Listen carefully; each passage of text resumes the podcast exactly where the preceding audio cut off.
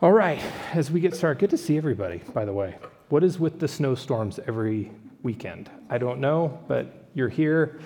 Um, last two weeks, we've been in a series in the book of Haggai. And it's, um, it's a tricky biz, these little prophetic books, uh, because they're not really kind of something you and I are used to. Now, before we get into this, I wanted to just take a moment. Every once in a while, I want to remind you of why we do teaching. We don't do this teaching bit every Sunday because um, because I have some sort of a like ego that I need to like work out with you. Um, this teaching thing is has been the way the church, all the way back to the early church, has kind of worked out what it looks like to follow Jesus. And it happens in different ways and with different styles and things like that. But what I want to share with you today is the reason why we do this, the reason why we kind of talk about things and study scripture and work out the implications of it is not because um, you need to know how much I know, because I don't know that much. Um, I'm not an expert on any of these things, I don't have any special powers. Um, it's just we're taking Scripture seriously because Jesus took it seriously. And if we want to kind of embody the life that Jesus has for us, I think it's really important for us to wrestle with the same things that the people of God have wrestled with throughout centuries and millennia. And this is one of those. Now, some of you are like, and you're scaring us. What are we going to talk about? Um, I actually think this is on the surface, a very difficult passage to, to wrestle with. And I've wrestled with it for a number of weeks. And, um, and then, then it hit me this is actually a really beautiful passage about God's grace. But we'll get into that here. Um, the last two weeks, we, like I said, we've been in this Haggai thing. And the first week, um, and, and without going through all the history again, this is only 38 verses long. Uh, it's two chapters in Scripture. It's a very small book, but it was about 2,600 years ago. We're, we're reading something that was kind of like a three or four month piece of history in the, in the life of the nation of Israel 2,600 years ago. They had returned from exile. They were supposed to build the temple, rebuild the temple. They started rework, uh, rebuilding the temple, but then they got scared because they got threatened by the Samaritans, who were kind of the bully in the neighborhood. And they stopped building the temple. And instead, for the next 15, 16 years, they actually spent time just building their own homes. And for 15 or 16 years, the temple's in ruins, but their houses are looking just dope right? They were, they were getting wood paneling from um, up in Lebanon, and they were spending their time and their money just tricking out their homes. And in the meantime, in the middle of the city, the centerpiece of their worship to who God is, is just in ruins. So the prophet Haggai shows up and says, Hey, what's the deal? What is going, God's like, what is going on? And then the second week, uh, of our teaching was actually a, uh, a, month later was the second message from haggai. So they had uh, kind of felt the, the, the challenge from god. They, they kind of repented. They decided to lay down the work they were doing on their homes and to come together the whole community and work on the temple. And they start work on the temple but they quickly get really discouraged and the reason why they got discouraged is some of the people were older and they remembered what the temple actually looked like back in the day before it was obliterated by the Babylonians. And they're looking at this piece of ground and where the temple was and what the beginning of the work was happening. It was like a small little version of the temple in the midst of the rubble of the former temple. And the older folks were weeping they were sad. They were really bummed out. They're like, There's, this isn't going to be anything like what it was. But the younger crew had, who were born and raised in Babylon, who were, came back and they got all excited. They got all jazzed up by, you know, what was happening in the community. They're like, let's build it, you know. And so they're super excited and they're screaming and they're hollering. And so there was this, there was this massive amount of discouragement that began to spread throughout the community like a cancer. And last week we talked about discouragement and we got really honest about discouragement. And for the like 25 of us that were here, we got to talk honestly about discouragement. And, and we had a moment where we got to think about it and pray for each other. And, and, and if you're dealing with discouragement, I would encourage you to go back and listen to that and reach out to somebody. Because a community that gets discouraged is a really difficult place to be. It's one thing to be an individual, but and people can kind of come around you and pick you up. But today we talk about another problem. And it's actually, um, I think, a reminder. It's Haggai reminding the people of what their state was before they started building the temple. That at the core of their misliving, they were actually mistrusting. Their trust was in something other than God. And, and I think what comes out of this passage is they had an error in how small they saw God and how big they saw themselves. So they had a deflated view of God and they had an inflated view of themselves. And they had this idea that since they were doing something special, rebuilding the temple, and, and even you could call it holy, that since they were doing something religious, that God was going to do something special for them, which is a natural human thing. And so the date is December 18th, 522. We know that because of what scripture says here. Now, you guys are like, wait a second, it says the ninth month.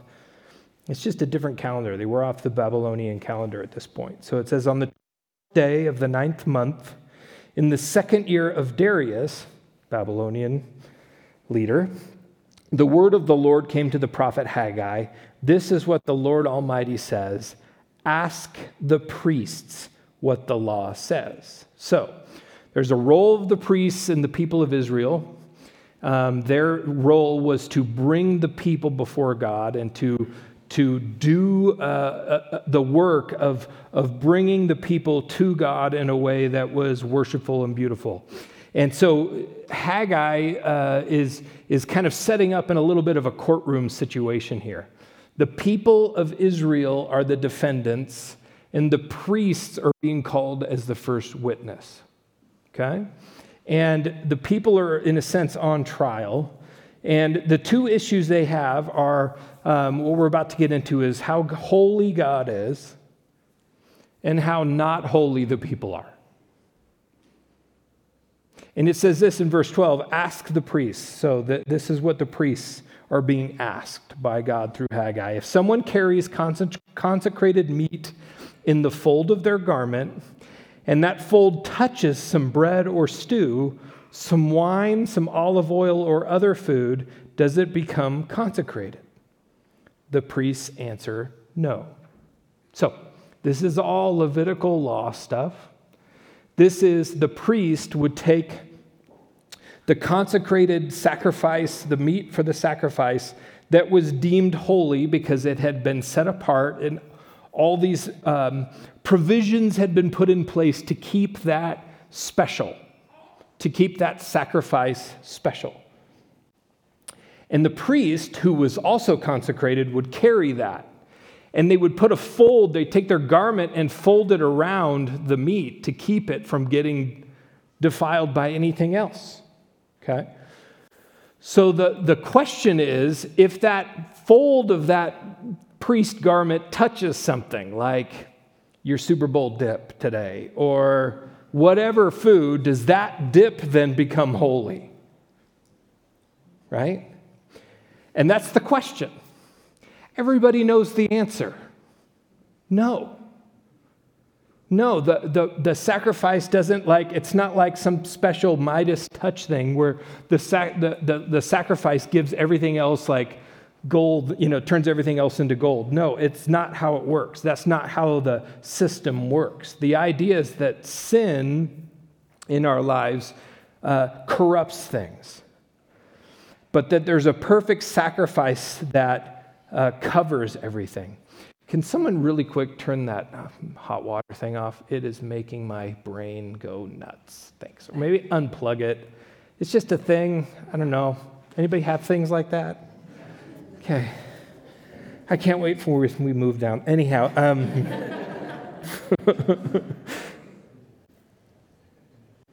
so the holy sacrifice does not just by touching other things make it holy. It's like the whole rule of thumb with clean and dirty things. This is like basic humanity right here, right? Dirty always makes clean dirty. Clean doesn't make dirty clean dirty makes clean dirty. You can work this out with your kids later, right?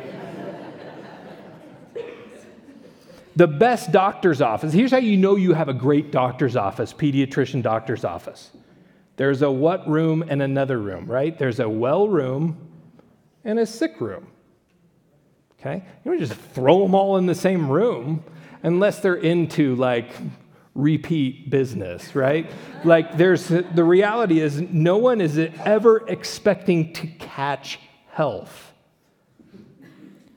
You know, it's just like, man, there's some healthy people over there. I'm going to go over there and just kind of breathe it in. Right? It's actually the it, it doesn't work that way. Then Haggai says if a person defiled by contact with a dead body touches one of these things, does it become defiled? What do you guys think? Yeah, I mean, the Levitical law was like, listen, um, and they dealt with dead bodies more than you and I do, hopefully. Some of you are in that biz, and that's okay. But Leviticus 22 talks about ceremonially, being ceremonially unclean when you touch a dead body. And there's a whole process that goes into this. And there's something called a mikvah, which is a ceremonial bath um, and it's, it's, it, this is all about approaching God on God's terms.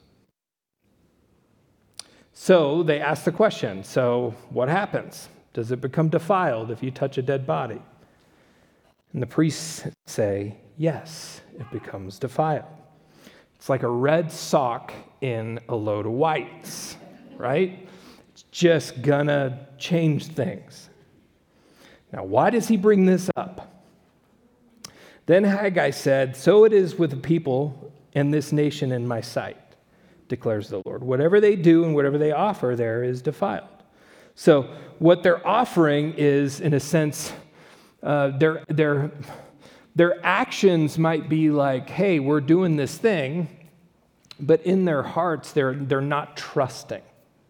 There's something in the exchange here that's missing. And, and we've seen glimmers of repentance with the people. Obviously, that first week, they were like, Yeah, you're right. We shouldn't be building our houses. We should be building your house. And all that kind of stuff that happened. And we talked about the idea of confession being in agreement with reality. That you take the time to go, this is, this is what's true of my life right now. This is what I'm aiming towards. This is what I'm spending my time in. This is what I'm, I'm doing, and it's agreement with reality. And, and, and in confessional terms, it's agreement with reality in light of God's reality. So the people still have this problem, and they're, they're operating in a sense with unclean hands. So they're, they're, in a sense, they're back to work, right? They're building the temple.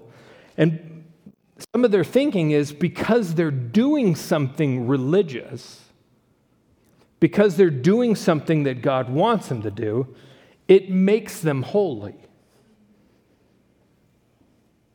They think that because they're touching the work of the temple, that it's, it's transmitting something back to them. And God is saying, no, that is not possible. That's not how this works.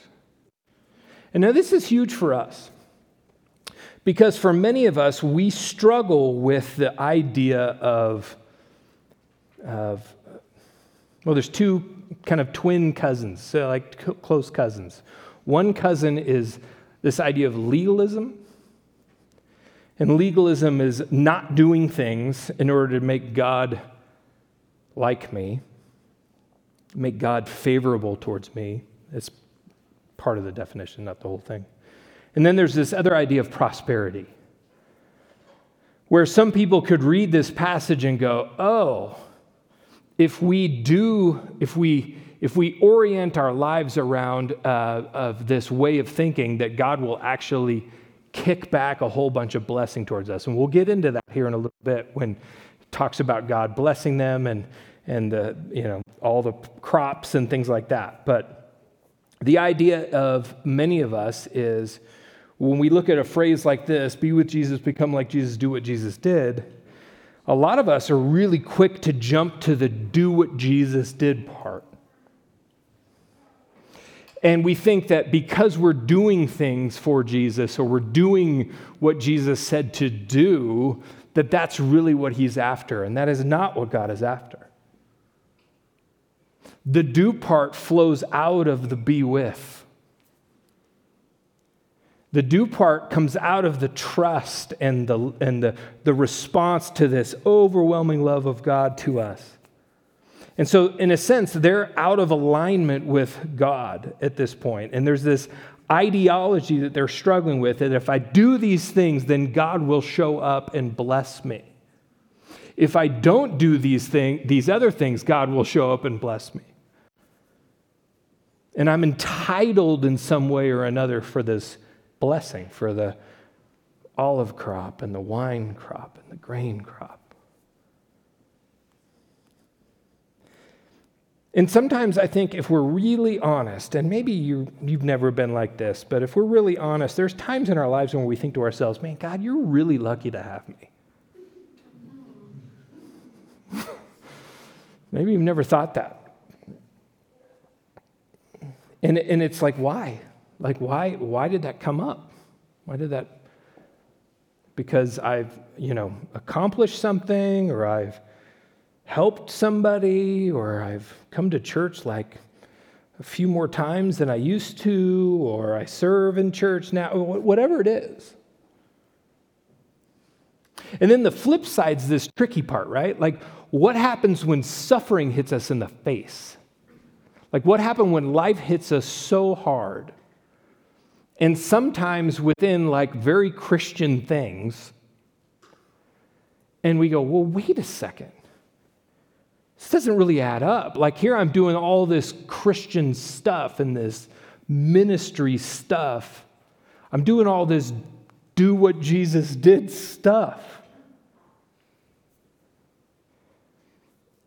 And I'm experiencing this and I've got loss in my life, and I've got a diagnosis in my life, and I have pain, and I've been treated horribly by these people in my life.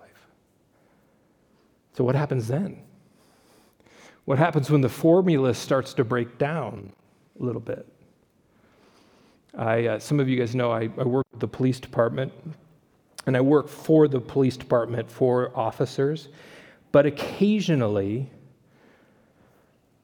the public wants a chaplain. So I was called out once to a suicide, and they wanted me to pray for their son who had committed suicide. And the whole investigative team is waiting for the chaplain to respond, but that's what the people wanted. And one day I was on a ride along with a friend, and he, we got called, and he said, Hey, is the chaplain available? And he's like, Actually, he's sitting right here with me in the car. And they're like, Great, come to this address. We show up at an address. It was uh, February of 22. And uh, uh, an older gentleman is back. He's my age. um, gosh, this sucks. um, his 25 year old daughter died in her sleep and they live together. And she's upstairs, and she's in her room, and the coroner's there. And he's downstairs losing it. And the detectives, um, they're not chaplains, they're detectives. That's their job, and they're good at it. And the detective said, I need the chaplain here. He's asking for the chaplain. So I go downstairs and I'm sitting with this man, and he, his whole world is it's gone. And he begins to go through a series of things that he thinks contributed to the fact that his daughter has died. And they are all connected to the things that he hasn't done religiously. I should have gone to church. I should have read my Bible more. I mean, and you could say you could sit there and sit with the guy and you could I mean obviously cognitively that's just it's just not reasonable. But yet there's something in us as human beings that has a connection to what we do religiously to how God treats us. And as I spent time with him, I won't go through the whole conversation. We had a great conversation, prayed together. He followed up with me over email. The reality is that we all have this. In tr- it's just in us. It's like a, it's like a tacit thing inside of us. That do the things we do or the things we didn't do, and God shows up. It's misplaced trust. Because ultimately, what that is, is trusting in your ability to do or not do certain things, and then God shows up. And that's where we get legalism and we get prosperity. And Haggai, and God through Haggai is getting after this. It's like they're misliving because they're mistrusting. And it's like they're, they're experiencing some level of like ancient Hebrew voodoo or, or some magic formula.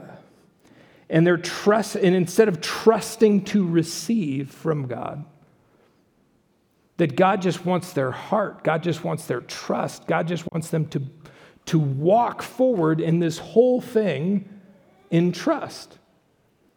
What grace is, grace is, and a lot of time we don't hear the word grace in the Old Testament.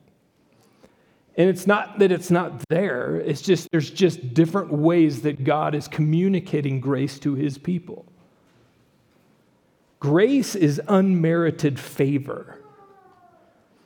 And what unmerited favor is, you didn't earn that favor. There's nothing you and I can do to make God love us more or less. It, that's what grace is it's unmerited favor, it's conditioned upon God.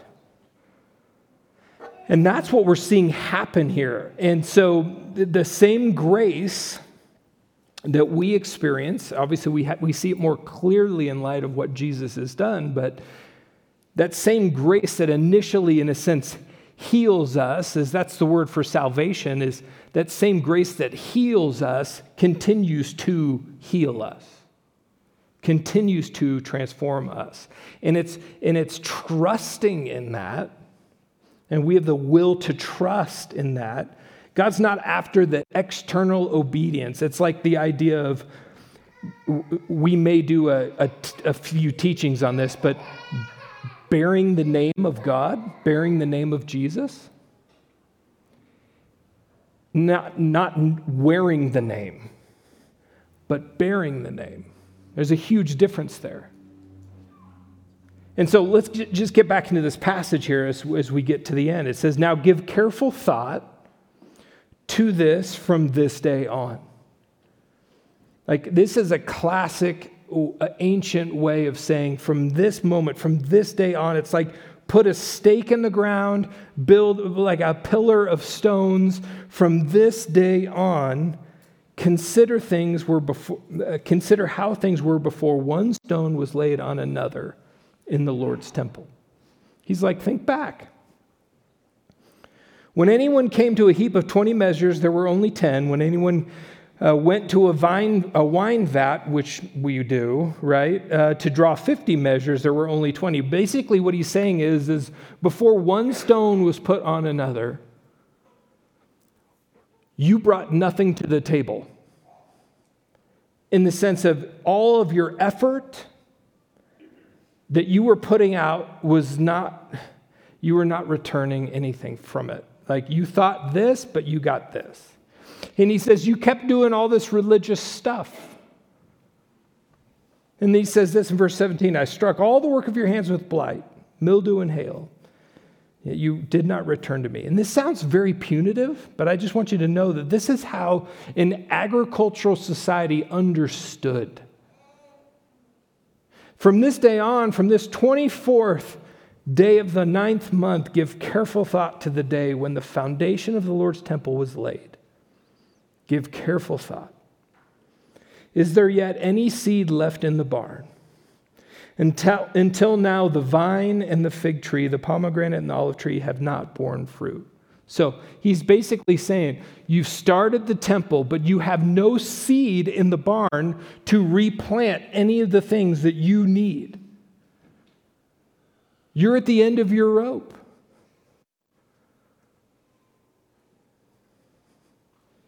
They bring nothing on their own. I mean, this is a very humbling passage. Like, if we're really facing ourselves in the mirror and going, I, I mean, if I'm being really honest with myself, and it's, what's beauty is you don't get this in the digital text. You don't get this when we put it on the screen. But if you were to go home and open up your Bible, at the end of that passage, there's a space in it and then there's going to be one more line. I'm not going to put it up yet, but there was a, there's a space there. And that is a nonverbal way that the writers of the scriptures communicate a pause. There's a space. And it's meant for them to feel it. It's meant for them to wrestle with the fact that they bring nothing to the table, that they, they ultimately, their efforts, if it's just efforts, are totally in vain. And then God says this From this day on, I will bless you. He's just really making it clear to them. You have a very high vision of yourself, which in contrast makes a very low vision of me. And so God is just saying, like, this is the reality. But I am a God of grace. And from this day on, I will bless you. Now, let's talk about Jesus a little bit. Grace means that God already loves us as much as an infinite God can possibly love. Already. But the most urgent need in many of our lives, okay, is to trust what you've already received. And we have a hard time doing that. We have a hard time living out of that trust. Now, here's the thing about, I think, many of us have a hard time to we have a hard time doing that because we feel like we've got to do things we feel like we have to keep it's the classic religious conversation and philosophical philosophical conversation over and over again i have with people religion is ladder erection it's like putting a ladder against the wall and climbing anywhere you can okay and a lot of times with the Christian faith, with, with following Jesus, people go, No, you're right. It is, you're right. It is all about grace. And so they take the ladder and then they move it just somewhere different. It might be a smaller ladder where they're still trying to please God and they're still trying to get the benefits of this life through, in a sense, a way of living. I, I, cracked open the book by Brennan Manning. It's called Ruthless Trust, and I haven't read it in a while, but I was thumbing through it. And a passage that I had highlighted 17 years ago, maybe? well, you get to read it. He says, The splendor of, the, of a human heart that trusts is trusts it is loved unconditionally gives God more pleasure than the Westminster Cathedral, the Sistine Chapel, Beethoven's Ninth Symphony, Van Gogh's sunflowers, the sight of 10,000 butterflies in flight, or, or the scent of a million orchids in bloom. Trust is our gift back to God. And he finds it so enchanting that Jesus died for love of it. And I think that's what's going on in this passage with Haggai. God's like, you, you, you've, you've mistrusted me. And because you've mistrusted me, you've mislived. So here's, here's a couple thoughts for us as we consider our ways. Because that's what's been the refrain in the passage throughout is consider your ways, right? Let's consider our ways because this is a very human thing to do. Now, when you think of the people, right, 15 years, they come back from exile, they take 1,700 miles to walk back 50,000 of them from Babylon. The majority of their people stay in Babylon because, let's just be honest, it's Babylon, right? It's probably a pretty, pretty great place. Um, and so a lot of people stay. Only 50,000 return. They're called the remnant. They had to say goodbye to family and friends, my guess is, that decided not to come. I bet there were some arguments. I bet there was some real tears. You're never going to see them again. They get back to Jerusalem. They have one job build the temple. They quickly give up. And they just go into survival mode. And the reality is, if we're not careful, we go into survival mode too. Somewhere along the line, you got discouraged with your faith. Some community hurt you, some outcome didn't happen. Somebody bullied you with your faith. Some, somewhere along the line, something you believed about God didn't actually, or, or Scripture actually, be, you learned is actually that's not the way to think about it. And, and it started to unravel things in your faith.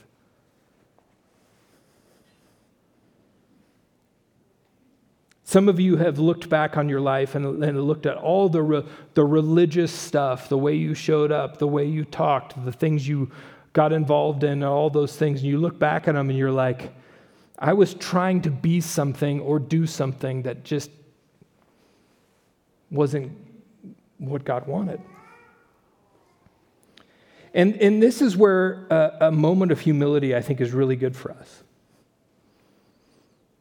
It's that psalm, the psalm, create in me a clean heart, O God, and renew a right spirit within me.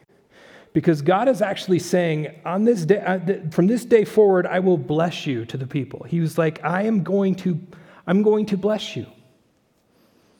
You've begun to trust, and I'm going to bless you. Now, I don't know how that hits you today.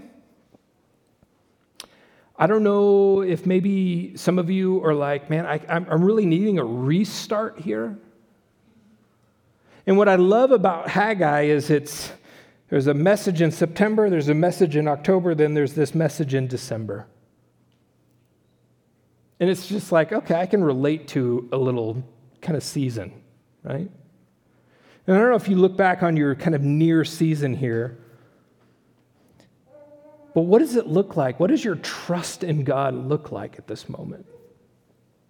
Because I think that a lot of times we think that trusting in God is about the dying part and not the living part. Trusting in God is about how we do the living part. Jesus never had his eye out on the next great like rule follower. He wasn't uh, uh, looking for the, oh, who's the next great religious person? Who can I, you know? Jesus was and is all about the humble, the honest, and the repentant. That's why Jesus gravitated towards people who actually, with humility, saw their life. The woman caught in adultery, the Samaritan woman at the well, the, I mean, on and on, Zacchaeus, Matthew, even saw through Peter's weirdness. And I love this quote by Philip Yancey. And if you've never read uh, any Philip Yancey, get to work. He says this having spent time around sinners and also around purported saints, I have a hunch why Jesus spent so much time with the former group. I think he preferred their company because the sinners were honest about themselves and had no pretense. Jesus could deal with them. In contrast, the saints put on airs, judged him, and sought to catch him in a moral trap. In the end, it was the saints, not the sinners, who arrested Jesus. So, if we're being really honest about ourselves, and I think what happens in Haggai is like a giant community honest session. Like, where are we trust? Where's all our trust right now? And like some of you are struggling with trust in what God is up to. When you just look at the world stage, you're just like, okay.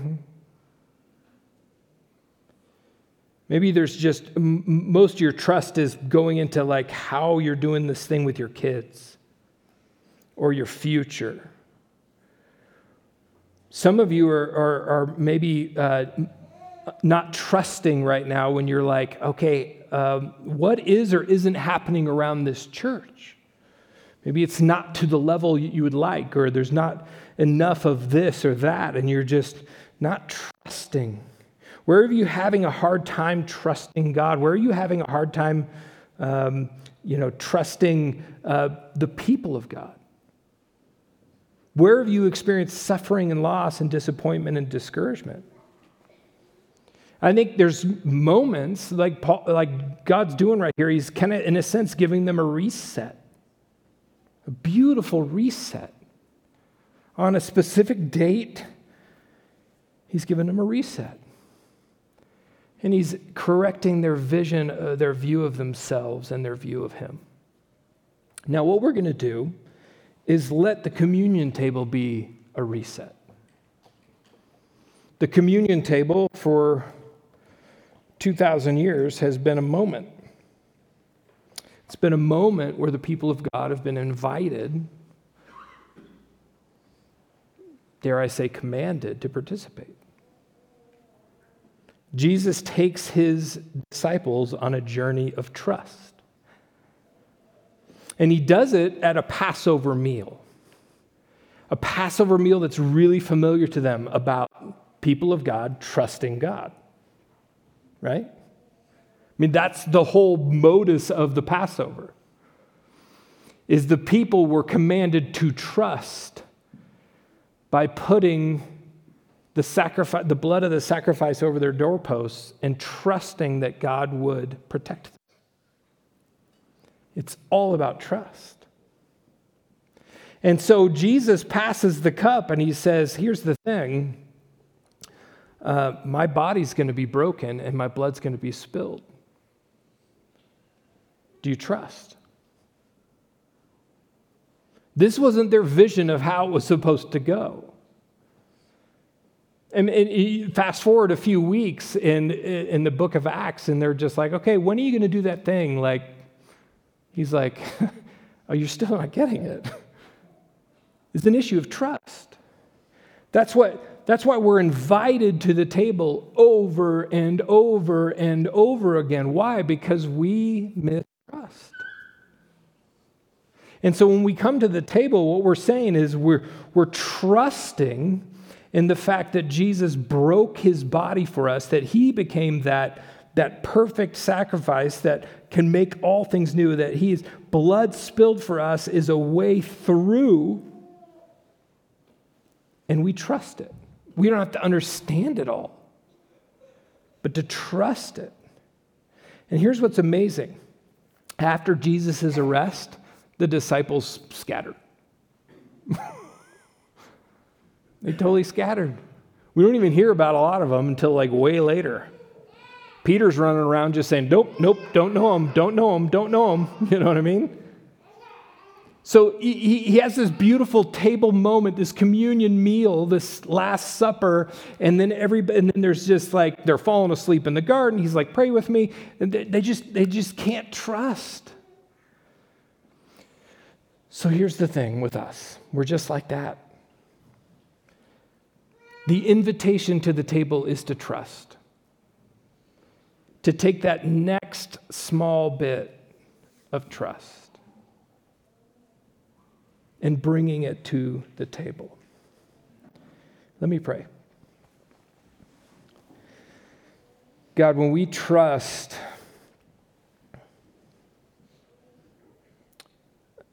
you are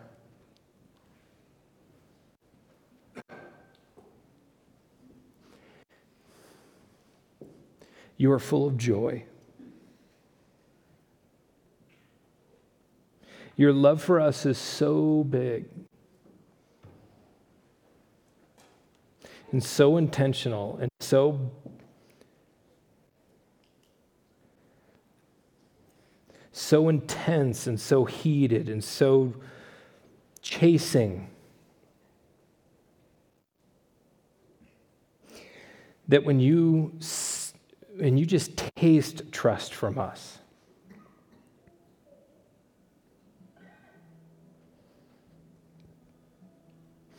it fills you with joy.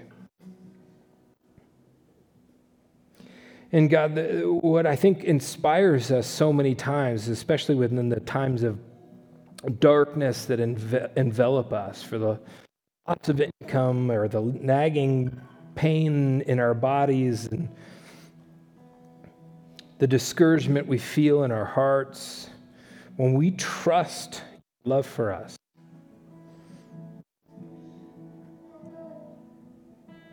and we come to the table, we pray,